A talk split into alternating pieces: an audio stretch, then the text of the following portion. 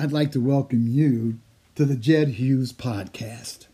Each episode will feature a unique leader and will delve into the qualities that inspire greatness, galvanize organizations, and teach the next generation of aspiring leaders.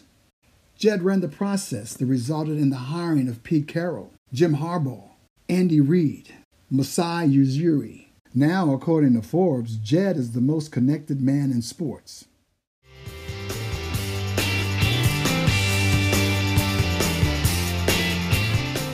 My guest today is one of the most influential leaders in the National Football League, not only as it relates to on the field issues, but also domestic violence, oppression, diversity, and inclusion.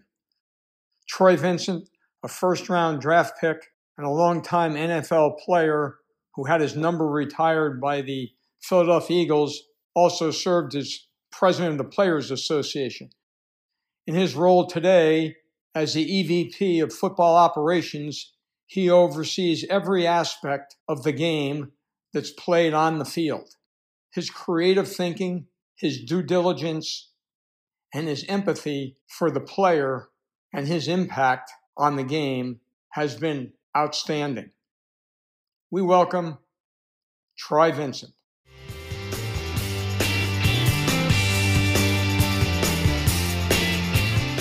Welcome, friends. I have one of the most impactful people that have worked with the National Football League, a Pennsbury graduate. Now, I know Pennsbury High School because I tried to recruit Tony Petruccio when I was at Michigan. And, he, and Joe Paterno came in and cooked this Italian meal, and I couldn't get him to come north. He ended up going to State College. But uh, that program you went to in high school was renowned good program. The late Coach Dundella yes. Uh, was my high school coach. Uh, Brad Sharp was my basketball coach. Some wonderful years at Pennsbury High School. Uh, my mom was going back and forth between Jersey and Pennsylvania, and we end up residing there my last two years of high school. And my godparents, James and Linda Biley. James is deceased now, but uh, what a wonderful experience I had, life changing experience um, that time at Pennsbury. They they kind of saw some things in me I didn't see in myself, and some things came to pass. End up doing well as a student athlete. Went on to Wisconsin. How'd you select Wisconsin? It was the farthest school away from Jersey, Pennsylvania. Everyone thought that you know, okay, Joe Pa's not going to let him get out of the state. At the time, Mike Got- Gottfried was the head coach at Pitt. Okay. And it was mom just thought it was just good for me to get away. I had committed to Coach MacPherson at Syracuse. Oh wow. Okay. That's where I thought, which is only about four and a half hours away from the house. And it was like it's too close. You know, your friends can get in the car, you can come home, not good. And it was like, okay, what's the farthest school? I said, well, there's a school called Wisconsin that's recruiting me. She said, okay, let's go take a visit there. I'm like, Mom, I don't even know what Wisconsin is. It's like 17 hours away went there, had a great time. It was like, okay, this is where you're going to school. Coach Babich, who's now with the Buffalo Bills, he was the recruiter there under Don Morton. Uh-huh. And went, and that's where I ended up. It was the best decision I made in my life outside of being giving my life over to Christ and marrying Tommy. But it was a wonderful experience. The people of Wisconsin are the best. Just great, genuine people embraced me. And I had a great four years there. And then your impact in the National Football League was enormous. I mean, you played for a variety of teams. You're in the the Eagles Hall of Fame. So, what was that like? I mean, you got you had played different teams. It wasn't like you just had one team. You had a variety of teams getting traded and, and all that. That's kind of a. An, well, Jed, I was fortunate. You know, I was drafted by the Miami Dolphins in the '92 draft. I spent my first four years there under Coach Shula.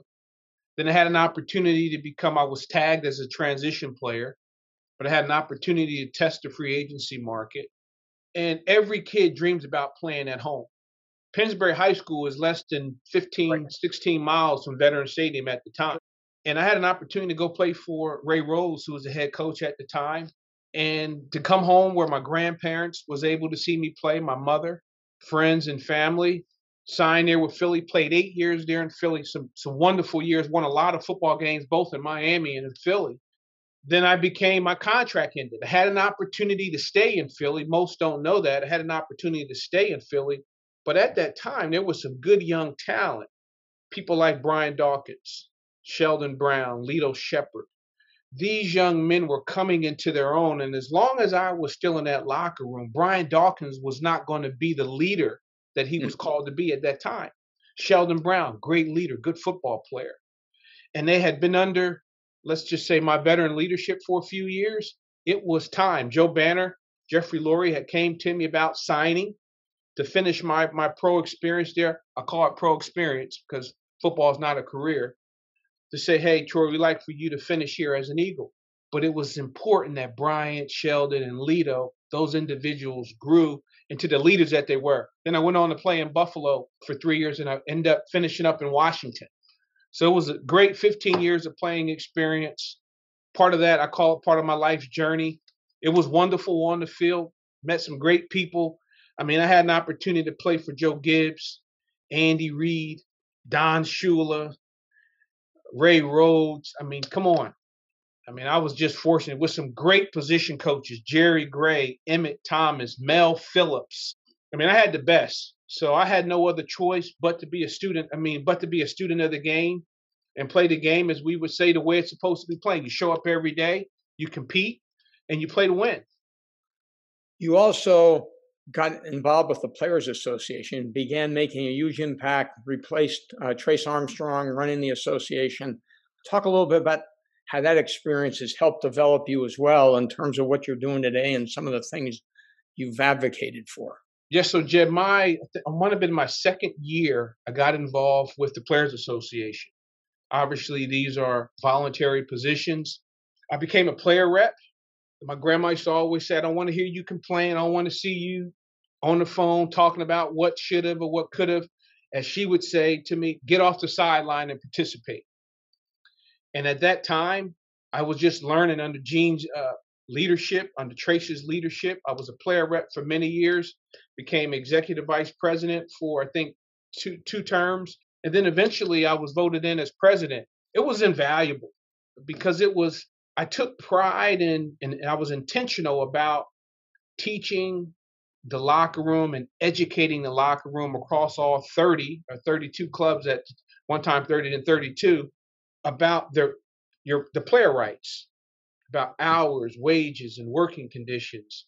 That was important to me. That was important to make sure that the player and the parents were informed about their rights. And then having a partnership. That was really important because all of those things kind of tie back into what I do today.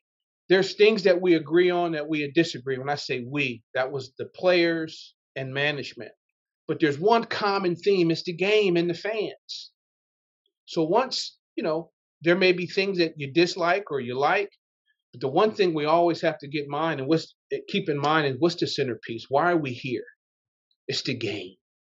And it's the people that we affect, the communities that we affect. Throughout that time in that process, just learning how to negotiate. At that time, I was part of uh, four CBA extensions. They were much shorter at that time. So, learning the CBA, learning how it works, just having a partnership which is critical. A partnership makes it work. No one wants to hear about millionaires, millionaires and billionaires squabble about money. They want to see us compete. They want to see us have a, a partnership so that the players can play, the investors can earn on their investment, and the fans can enjoy that that game day experience. So it was just a that whole time. So 13 years of my NFL playing experience I was part of that labor force. So, how do you end up in the NFL league office? I get asked that question often. I leave, I run for the executive director position with the Players Association. I lose that election, and I'm thinking, you know, maybe there's an opportunity to to serve under D, or maybe there's an opportunity to serve in some capacity on what I had been doing for for so many years. Well, that didn't happen about six months, maybe six to eight months after the election, commissioner had called and asked, what was I, you know, what was I doing at that time? I was working with Coach Dungy. We were doing some things at yep. the collegiate level. And Jed, Mike Haynes. Yes. Mike Haynes had had prostate cancer, had came down with prostate cancer at that time. Right. So that role here at the National Football League, there was a void. And commissioner has said, "Hey, Mike Haynes is ill. There may be a position open. Uh, would you consider it?" And it was inside of player engagement at the time, player development. Applied for the position, interviewed for the position, started off four years and three three or four years in player engagement, and then transitioned over to game day operations or football operations. And, and during this period of time, though, you've built an incredible relationship with the commissioner. I mean, the two of you seem like you walk in step in terms of how you relate to one another, uh, issues that may be difficult, but that you're able to discuss with them. I always say I serve the, the commissioner's office. I have my non negotiables on things that I believe in, but I serve the commissioner. Never try to get in front of him.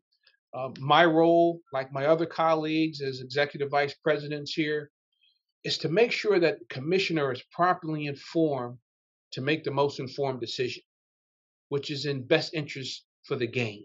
So over time, we've developed, I would believe, and I hope that he would uh, say the same thing, a good trusting relationship. It's all about trust. It's all about serving the game and making sure and serving the game, making sure it's the it's about the player, it's about club ownership and us all working together. One of the other pieces I've been impressed with is you go back to your background, some of the things that you had to deal with as it relates to domestic violence and, and the way you've been able to build your own foundation and how you've grown what you do and how you've given back. Uh, it's it's incredible. I mean, that's one of the things I look around. I don't know how many people can have can say that they've done and are as committed as you are. I mean, you talk about your belief in the Lord and how impactful that's been, but in terms of how you've impacted people across different demographics, uh, talk a little bit about that. I mean, well, I, Jay, that, that, I mean, Jed, that's what it's all about. At the end of the day, it's about serving others and using our platform to serve others. That is one of my non-negotiables.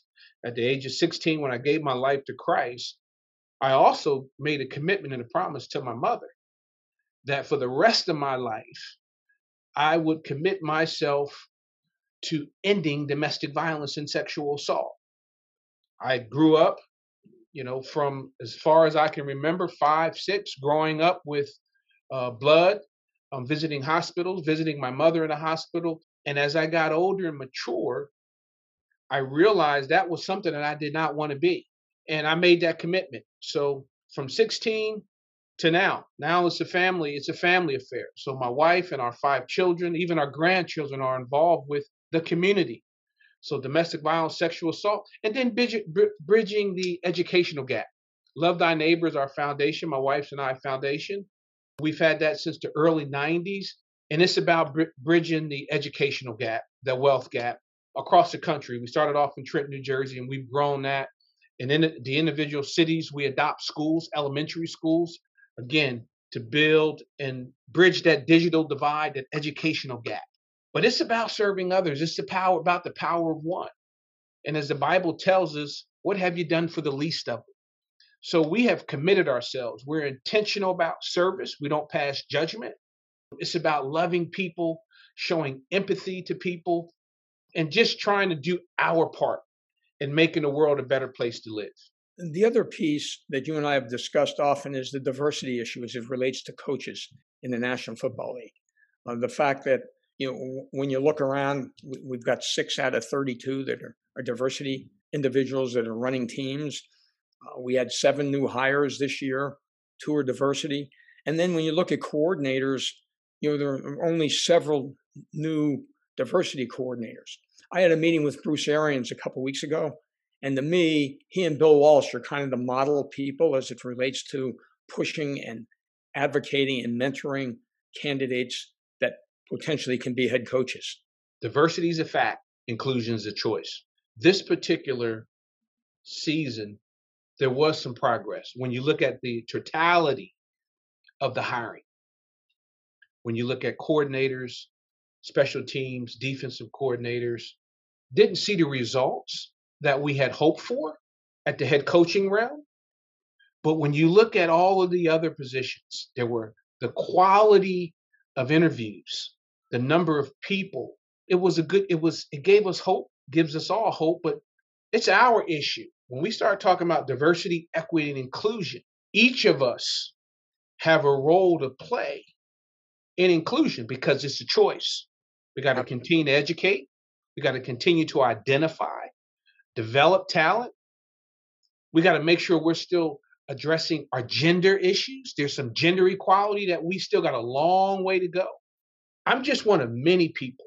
Chairman Rooney, uh, the commissioner, Dasha Smith, Jonathan Beane, our chief diversity officer, collectively, we're all working together with the coaches. Coach Reid, Coach Arians, you referenced. There are many coaches, Ron Rivera. You have to be committed in this area and you have to be intentional. You got to have a plan. You can't point fingers because it's our issue. And we only can control what we can control. That starts with club education. That starts with each club, league office having a diversity, equity, and inclusion plan. That begins with identifying talent, developing talent, policy changes. Many don't talk about it, but when we see the progress that was made, we look at our mobility policy. Mm-hmm.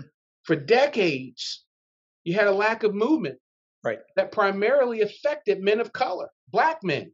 Those policy changes gave room and gave way for mobility.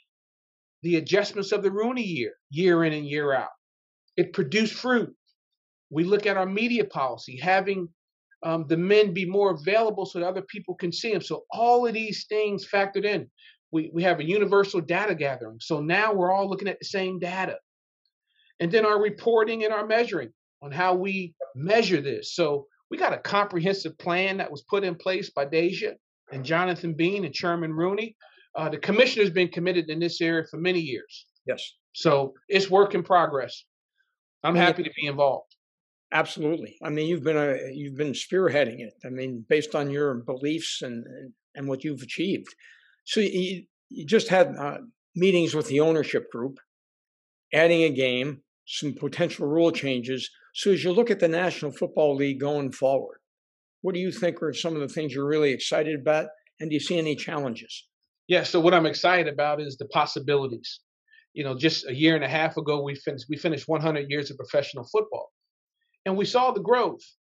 But then we look at man, where where's it going? We look at the inclusion of women. We look at technology and tradition versus innovation people say, well, what, what's the greatest challenge? Is tradition versus innovation. You saw ownership voted on the 17 game regular season. Man, that's creating some matchups there. Give you some some flexibility in scheduling. Some teams and, and fans uh, have an opportunity to see games and players to, to play games that you typically would not have an opportunity to play. I think the future is rich internationally. Yeah. Also, with that, it, it gives us some flexibility potentially to schedule more games internationally. I think the sky's the limit there when we look at the our UK academy and mm-hmm. start identifying international players. Now you start talking about globalizing your sport. I just think where we are with technology as we look at like next gen stats and how analytics is now kind of everything we see fully integrated into the game. So I'm, I'm excited about where we are on player health and safety. Now, here's an individual where I would say many of the things I taught were, were, were taught were not right. And I'm the Correct. first to stand in line. The way I was taught to play the game with bad intentions, with ill intentions. Seeing the advancement with our led by Dr. York and the Health and Safety Committee, the advancement of technology with helmets and shoulder pads and shoes, it's refreshing. It's refreshing as a gatekeeper to be able to talk to parents and educate parents on where the game was as it pertains to player protection and where it is today. Even talking to my young sons, now I have granddaughters and grandsons I can honestly now talk to parents about it's a different game and really ask the question why isn't your child playing football? There's so many values that the game affords you. So the advancement of again the health and safety, the player protection, the technology. It's a good time. It's a good time. Good young talent. You see these quarterbacks now coming in here flinging that ball around. Great young defensive talent. So I'm excited about where the game is going. What's your sense of the younger generation in terms of participating in football? Uh, you talk about educating the parents. Uh, you're you're involved with Pop Warner. Uh, how, how do we continue to build that pipeline of potential individuals that want to engage in the game? So we got to continue to keep. We're competing against a whole lot of different things now. You know, I'm, I got a teenage, some teen, teenage twins, and I'm competing against technology, soccer, lacrosse, video games. It's about us as legends. It's about the coaches. It's about the entire football community marketing, promoting, driving awareness around this fantastic game that's played on Friday nights, Saturdays, Sundays, Mondays, and Thursdays. We got to drive that fandom again. Now, coming out of this pandemic, I'm not sure if America or the country or the world will ever be the same, but we learned some things over the last year. We learned how to function. We learn how to do things a little differently, a little bit more efficiently. Now we got to go back and make sure those who were playing the game, they're still playing Correct. And then introduce the game to that new audience. Hey, okay, you're that parent with that five or six or seven year old. Your son or daughter's now thinking about some some sport activities. Why not football? and share the benefits of the game to that parent or to that family, or in particular to that kid. During the pandemic that you referenced, what were one or two things that really made it very almost impossible to play? You got you were able to not cancel a game. You played the whole. And it was all about teamwork, and I must say it was all about teamwork. Individuals from the players, the coaches, the medical staff, we followed the science, we followed the medical guidelines, but this was just people working together. We knew it wasn't going to be perfect. We said that in the outset, from the outset. This was about us working together. The equity piece, it wasn't going to be fair. We saw that throughout the season, but we followed the science, the protocols by Dr. Sills and his team that were put together. Dawn Aponte, Larry Ferazani. It was a great team effort. The union, D and, and commissioner working together to play 256 games in 17 weeks was extraordinary. But it takes an entire community, it takes a partnership, it takes people being flexible, it takes us empathy. No one's doing this to try to harm you. And we just followed the guidelines. We followed the guidelines and we it was isolate, contain, schedule. We got through it. But again, once we figured out right around with the contact tracing taking place, right around week six, week five, week six, we kind of found our groove with the contact tracing. Then it came down to identify where the issue is, isolate the issue. Once you contain it, now you can schedule because you can get the people out you can isolate those individuals that may have been affected or may who may be at high risk uh, high risk close contact and now you can properly schedule but that takes constant communication with the club starting with the club owner with the player with the head coach constant communication and you nav we navigated ourselves through it and it was a successful season a record pace season you look at points margin of victory, touchdown scored, last to first, new teams in the playoffs. I mean, it was a phenomenal year on the field. Two things you're the most proud of that you've achieved so far in your career. I mean, you're still a young person. there's still a lot of there's still a lot of Troy Vincent left to impact in our society. What have I what am I most proud of? I would one being able I would just say just to serve the game. I love coming to work because I love the game. I love serving the 32 club owners. I love serving the next generation. Jed, I just love serving the game and, and the men who have played it, the men who have coached it, and being able to give back to preserve the great game that has been established I would say that's really that's the greatest accomplishment. It is is just being part of an, a, a phenomenal team under great leadership, doing what I love to do, is serving the game of football. Your energy and passion and what you've done is remarkable. And I we we've met because of our sons being at IMG, and you didn't mention being a father because I see the way you care about your your children and, and what they mean to you, and it, it's amazing how you treat people. It, it's it's incredible, and, and you, you, you got to look back at your mom and the way she worked with you and helped develop you, and wow, I, I mean, I, I look at you and so impressed with the things you've done and how humble you. Yet I hope that I'm an example of my grandfather who raised me, who was a World War II veteran, Jefferson Vincent, and my grandmother Julia Vincent, and my mom Alma.